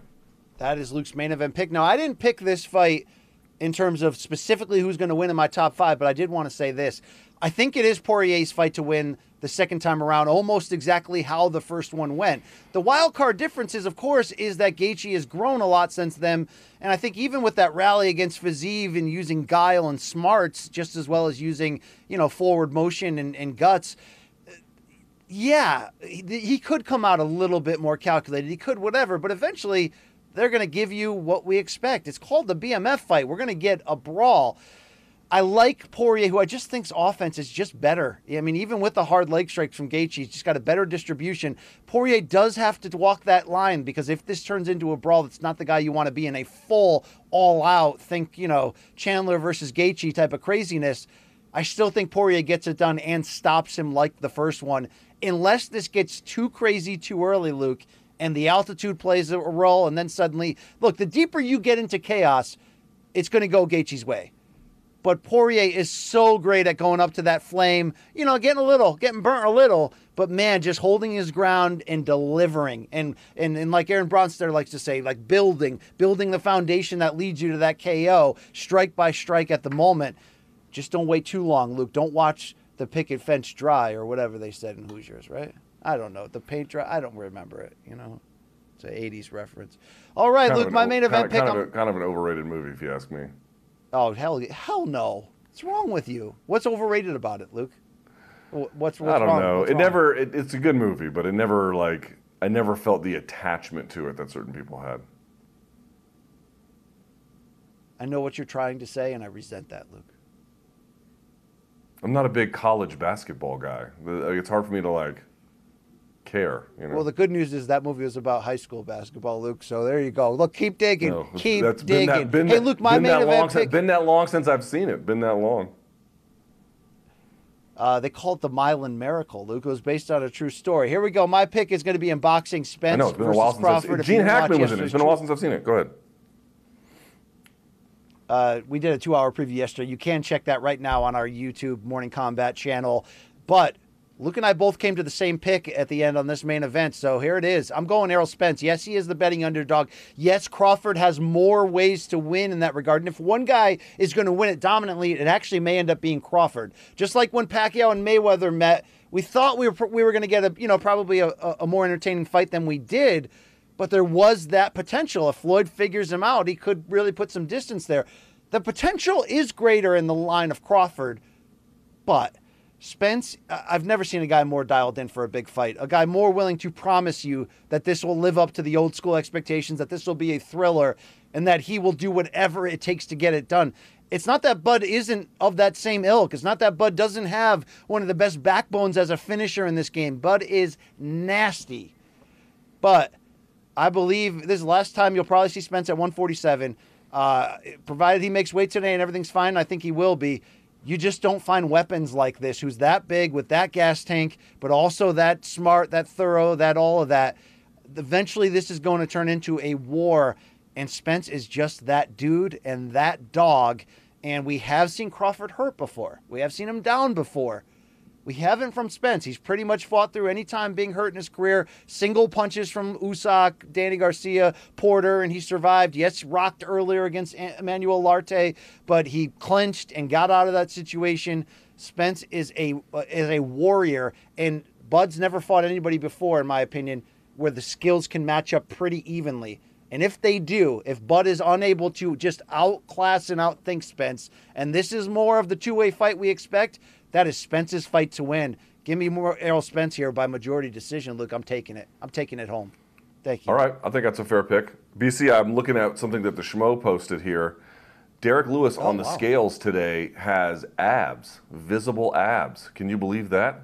Yeah, he's telling stories about passing out at prior weight cuts, Luke. Right. Right. Being like, you know, cutting 25 pounds and whatnot, like not really in the kind of shape you need to be to have a great weight cut, and then affecting his performance. I guess we'll see what happens tomorrow, but this is a good sign for him for sure. For sure. Look, give me a favorite. Give me a favorite. Who you got here? I'm going to go Roman Kopylov. Now, he started in the UFC not that great. Like, I think he lost to Carl Roberson, and then he had a back-and-forth affair that was decent with Duraev. But he's been on a two-fight win streak, and the last one over Soriano I thought was just really good. He's gotten much sharper as of late. Better punching, better counter-punching, just better understanding of his game. You know, this is, for Saturday's purposes, this is a tough fight against Claudio Ribeiro, but I don't know. He's not a massive underdog. I like his chances. Oh, excuse me, what am I saying? He is a... Minus 200 favorite. Yes, yes. He is, I would say, a decent favorite. A decent favorite, but not so heavily that you can discount Ribeiro's chances. But yeah, Kopilov's improvement of late has impressed me. I'm going to ride with him. Dude, right, I'm tired. Jesus. We're almost done here, Luke. Hang in there, okay? Sorry, you got to get. Sorry, I'm sorry, bro. I'm struggling. I'm doing my best. You know what you should do? Go to one of those IVs where you pay a couple $100 in Vegas, Luke, and they cure hangovers. That's actually not a bad idea, dude. You know, I've never done that, but that is not a bad idea. Wow, I might do that. Okay, all right. Oh, wow, I was joking, but hey, go for it, Luke. All right, my favorite is going to be on the UFC card. Look, Michael Chiesa is a friend of the program. He's coming off a long layoff. I love his skills. It's like skill versus skill. I like Chiesa's chances here against Kevin Holland, but I'm feeling really good about Holland as the minus 150 favorite against the plus 125 Chiesa. I think that layoff is going to matter here in a three-round fight, and even though Kevin Holland can be feast or famine because of how willing he can be to take chances, take difficult fights last minute, whatever, he is coming off that big knockout win over Ponzinibbio. He does look to have found a home here at welterweight. I just think if he see, people think I need to be on Reddit, Luke. They need to put my shit on Reddit. I can't speak today. I'm going to say, Luke, if he can be judicious in when to go for it, you could catch Chiesa here, rusty, coming off of where he's at. I like Kevin Holland here. It's not an upset. It's a favorite pick, but I think he's riding sort of like an upset spirit inside of him, Luke. You catch Kevin Holland on the right night, you can get effed up. I struggled with this one, but I don't think that's necessarily a bad pick at all. It's a tough fight, striker versus grappler. We talked about it earlier in the week. It's a decent pick. It's a decent pick. But if we can, I'd like to go to underdog because, BC, this is where we part ways a little bit. For my underdog pick, I actually like Michael Chiesa. Now, Michael Chiesa is certainly a little bit older. He, as I think we talked about it before, in a sort of strange place in his career because he's still a good fighter, but he's also got a budding broadcasting role that I think it really is important to him, and I think he could really do well in. So I know he's a slight underdog here. It's not a massive disparity in odds, but it is a guy in Holland that, for all of his improvements, and again, on the feet I think he is much better, but for all of his improvements, Michael Chiesa should be able to get this guy to the ground, and he should be able to control him. And in a three-round fight, he should be able to win. I know it's close. I know it's tough. You can make a great case either way. But for my underdog pick, give me Michael Chiesa. I like it. I love it. I love it when we go head-to-head, too. And I certainly could have talked myself just the same into Chiesa into this one. We'll see how that pivotal fight plays out for both of their runs. My underdog pick, Luke, I'm going to stay at UFC 291. And I don't even know if technically he is the underdog because the odds have been basically a pick them. But the last time I looked at Caesars, Jan Blachowicz, the former light heavyweight champion, minus 115. But Alex Pereira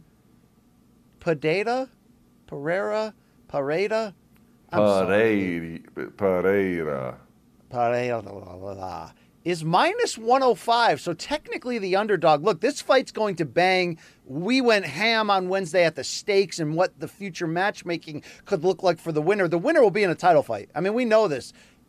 Maybe you could have had the interim title fight right here. Maybe it could have been whatever you wanted it to be. It's going to be glorious, and it's going to come down to how much Pereira can defend takedowns against Jan. If Jan utilizes that exact strategy against Israel Adesanya, it could work here.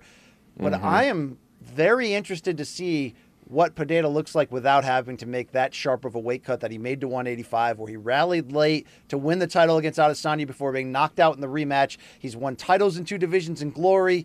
The legendary Polish power is not to be effed with unless you're Poatan and you wrestle Glover in the Rivers and you have the type of fight-ending power in one moment and the poise to hang in there.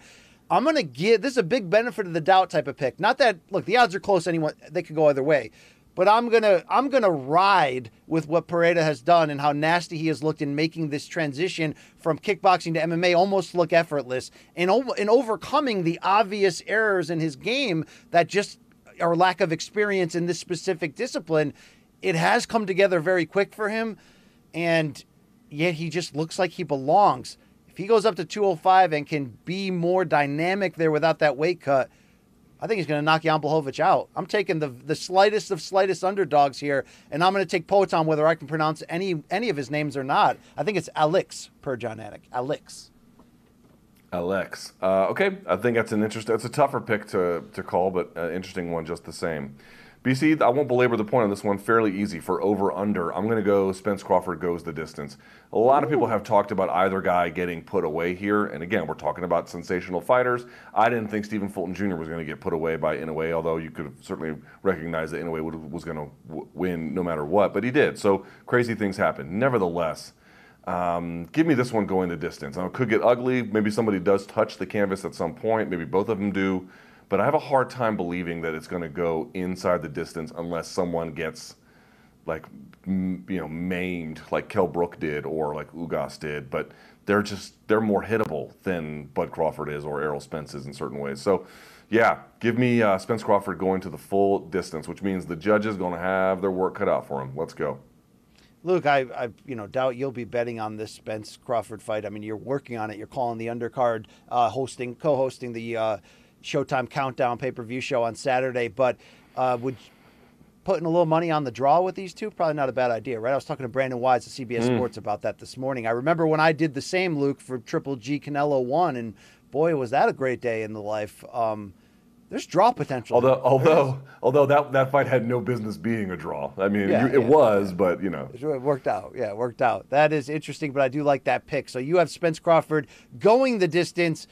My pick is that this fight will not go the distance, and there's doom and gloom with that if it goes this way, and it's Bobby Green versus Tony Ferguson. I actually could see this going the distance, even if Ferguson accrues a ton of damage, because they're both badasses, they're going to go after it. But that same badass spirit of having that high level of endurance also can flip around against you, and you can get caught in some shit here. And I don't know what type of resistance Tony Ferguson has left. And I know he told everybody that he's in his prime and that he has a 5-fight plan that ends with him fighting for the title again. I'd love to see Tony bounce back and suddenly shake off all that damage and act like it never happened. But I'm a realist in this regard. And it's like I love him too much. That's why I'm being like almost extra kid glove careful with like, do we really have to do this again? I don't want to see this guy take the shit. If he takes the shots and the shit, Luke, you're going to take one. Big John style. And this fight's not going the distance. So I'm feeling good about that, even if it makes me feel morbid to have to say all this out loud. Well, I didn't pick that fight for my over-under selection, but I did pick it for the next one, BC, which was KO or sub.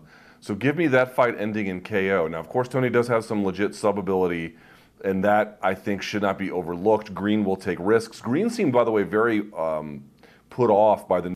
So I think one of the media members asked Tony, I think it was Oscar from MacLive. I love Oscar, but he asked him, did you see fear in his eyes? I can't do a British accent, but, one of these questions designed to just get the fans hyped up. And Tony was like, yes, I did. Boy, I got to tell you, Bobby Green did not like that one at all. He got in his face and was like, do you see fear? Do you see fear? Tony didn't say anything after that. You can make of that what you want. But I think this fight ends in KO. And it could go either way because Green takes risks and Ferguson's not what he wants. Yep. I just want to remind folks, guys, 5 fights in a title shot. Tony's 39 at 155. Like, that would be the miracle of all miracles for that to happen, He's the king of wishful thinking, Luke. But you got to be at this point to keep going out there. Thinking. So, Luke, when you hear, like, there's certain songs when you hear on the radio, like, you're like, I don't care who's watching. I'm just going to grind out to that, even if it's a guilty pleasure. How about Life is a Highway by Tom Cochran. Is that an automatic skip for you, or is that a 90s jammer? So it's funny you mentioned that. The last time I was in Vegas, I didn't realize this, and I don't even know who the artist is, but someone did a country cover of that. Have you heard it? I have not, but it sounds pretty awful. No, it sounds horrible. It's like, life is a highway. I mean, just the worst twang you ever heard in your life. I wanted to hit the guy singing it with a 2x4. But the original, I mean, that bangs a little bit, you know, so I'm all right with it. I mean, it bangs, but it's annoying too. Like the simultaneously, Luke, I Will Walk 500 Miles, that song, I'm skipping. No, you know what the worst one is? You know what the worst one is? When you go somewhere and someone hits the jukebox, this is the worst one. Ready? Josie's on a vacation far away. No, that's actually the best one. Dude, come on. You got to rock out to that. It's a huge guilty pleasure. I love that song. I love that song. But what I'm saying is, like, when other people sing it, I want to hit them with a tire iron. That's all I'm saying. Oh, yeah. Just like that Eddie Money track, I'm not turning the radio when it's like, just like Ronnie said. Right? Come on. You know what I'm saying? Oh, like, yeah. Be my little baby. That one, yeah. Oh, yeah. That'll hit you right in the feel spot. Also, how about Luke, this one? How about, hold on, before you go. Because it's also like the air guitar thing. Like, which one gets you to do the air guitar? I got to say, Money for Nothing. Oh, yeah. I mean, how do you not pull out the string assembly for that one, you know? Yeah, some of the takes, though, in the lyrics there, Luke, maybe not made for 2000. Right, yeah, I mean, it didn't hold up. It didn't hold up, but, you know. But, yeah, dudude, I mean, I got MTV May 1st, 1984, Luke, when we moved into our first house, and the first 2 years of that, I was just mesmerized at the TV every single day, and the Money for Nothing video was like that, and that and the Hot for Teacher video by Van Halen, those two videos raised me. That's what I'm saying right now. BC, how about this? I had MTV when I was with my dad in the summers because my parents were divorced, but I never had it ever one day in my life at my mom's house, so I never fully had MTV until basically after college. How about that? So like 2003 or 4. So you missed all those spring break episodes that they'd go down to like Fort Lauderdale and those were racing. No, I mean, well, here's the thing. If they re-aired it during the summers in any capacity, I saw it, but not during the year, no. All right. My final pick on this week's OK Bet, KO or sub, I'm going to go knockout in the BMF fight, Luke. I didn't officially make a winning pick on this fight for this OK Bet, but I don't think this goes the full 5 rounds. That's what these guys are made of. I do think there's an extra responsibility now that this is actually the BMF belt for them to pull out a BMF fight, and if they do, it ain't going the full 25 minutes. It's just not. It's really just not. It's a good pick. It's a good pick. Yeah, I should have done it, but it's a good pick. Good job. Let's see who comes out there. Maybe I'll make another run. Maybe I'll pass you by this week. That'd be great. You know, I'll start getting my concert plans in order. Finally, we close every Friday. We take the stand. Look, we take L's sometimes. You got to take the L's in life. You gotta embrace them and absorb them. We try to do that, but you better have receipts, okay? Or you're gonna get clowned. It's called Dead Wrong.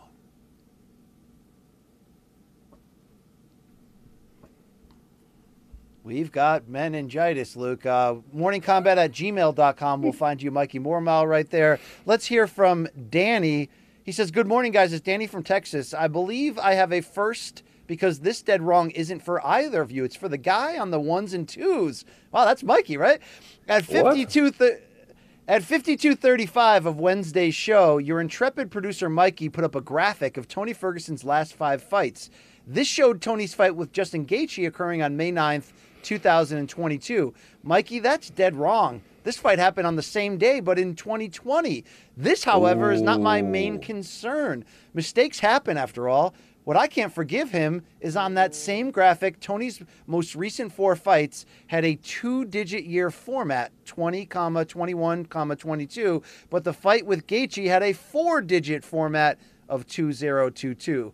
Boy, this is pedantic as shit, but he's right. Mikey, where'd you get your computer skills? Clown Fart University? Make that shit match up. All jokes aside, loving the new graphics. You guys are getting all professional on us, donks. We don't deserve you. Keep up the great work. And Mikey wrote in a response here. He says, no excuses. We got to be better. Wow. That's accountability right there, Luke. Accountability.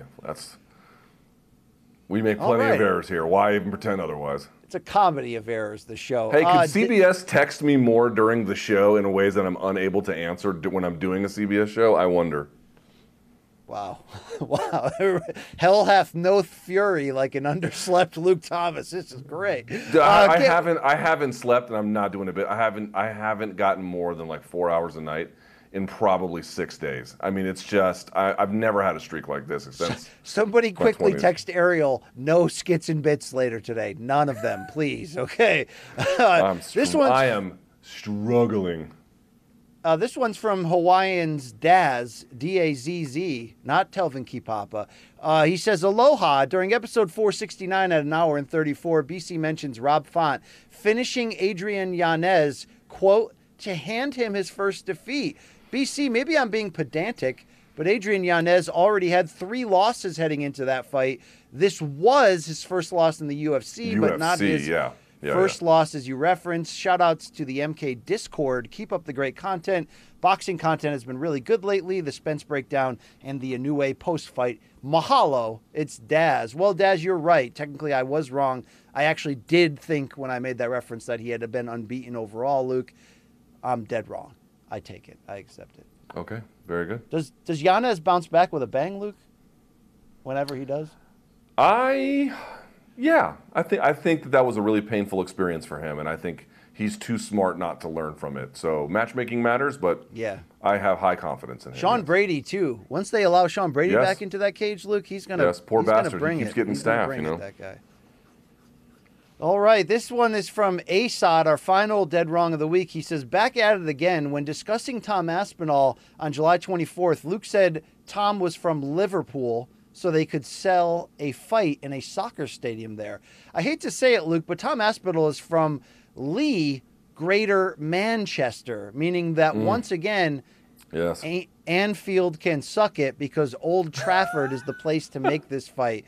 Okay, let's be honest, they're not going to run it at the empty hod. Is this all UK inner talk? I don't understand this. So no, also, this is somebody who is not a Liverpool fan, not a Manchester City fan, but a Man United fan. Oh, all right. He says, also, I have a bone to pick with BC for his absolute butchering of my name last week. I know it's not common for an overly washed and concussed factory town middle-aged gentleman such as yourself, but because of you, I'm now subject to humiliation from my peers, who I had just gotten around to saying my name correctly after struggling for years to do so.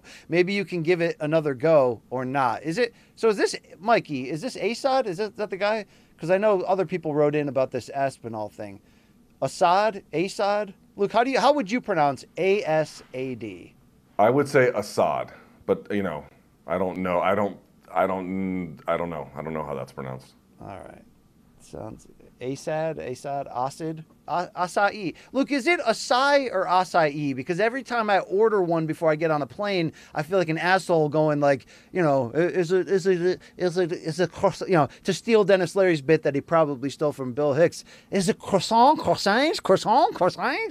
You know what I'm saying? Yeah, I mean, it's not, okay, I mean, you don't have to like, dude, you don't have to be like, hey, you know, you can say like, you know, you don't have to say Mexico. You can say Mexico. It's fine. But it's definitely acai. 100% acai. It's not acai. Well, they're telling me to close here. Luke, they're telling me to close. So, Luke, you'll be in Las Vegas. Yep. And later today, 3 p.m. Eastern time. What's the location for today's Spence Crawford weigh-in? It's actually going to be inside T-Mobile, I believe. So, it should be fun. Good. No one will be sweating. I think it is actually. I actually don't. You know what? I actually don't know, but I think it's inside T-Mobile. Luke Thomas, alongside Kate Abdo and Ariel Helwani, will have your covered. Luke, do you know the start time for tomorrow's Showtime pay-per-view countdown show with you, Kate, Ariel? You'll be calling fights, and you will be continuing the big-time push toward the start of that 8 p.m. Eastern pay-per-view. I believe that will be 6 p.m. in the East, 3 p.m. in the West. For the Showtime Sports YouTube channel, yeah. Final reminder, Saturday night after the fights, Luke Thomas from T-Mobile, Morning Kombat instant analysis of Spence Crawford. BC's taking the BMF side, UFC 291 from my basement. Don't miss it. That's all I have to say. Luke, final word from Las Vegas. What do you got? Just hope I don't die. Please tune in for my coverage if I'm still alive by tomorrow. Thank you so much for everyone who has tuned in yesterday and every other day. I appreciate it so much. you want to watch our nearly 2-hour preview of Spence Crawford, go to our Morning Kombat YouTube channel right now from CBS Sports Network. Thank you all, everybody, for the birthday wishes this week, for the intense greetings and happiness as we are leveling up before your eyes. It's MK forever. We ain't going nowhere, folks. Mikey Morms behind the scenes on the ones and twos. Jason, our director, great chatting with you. But for now, we out of here.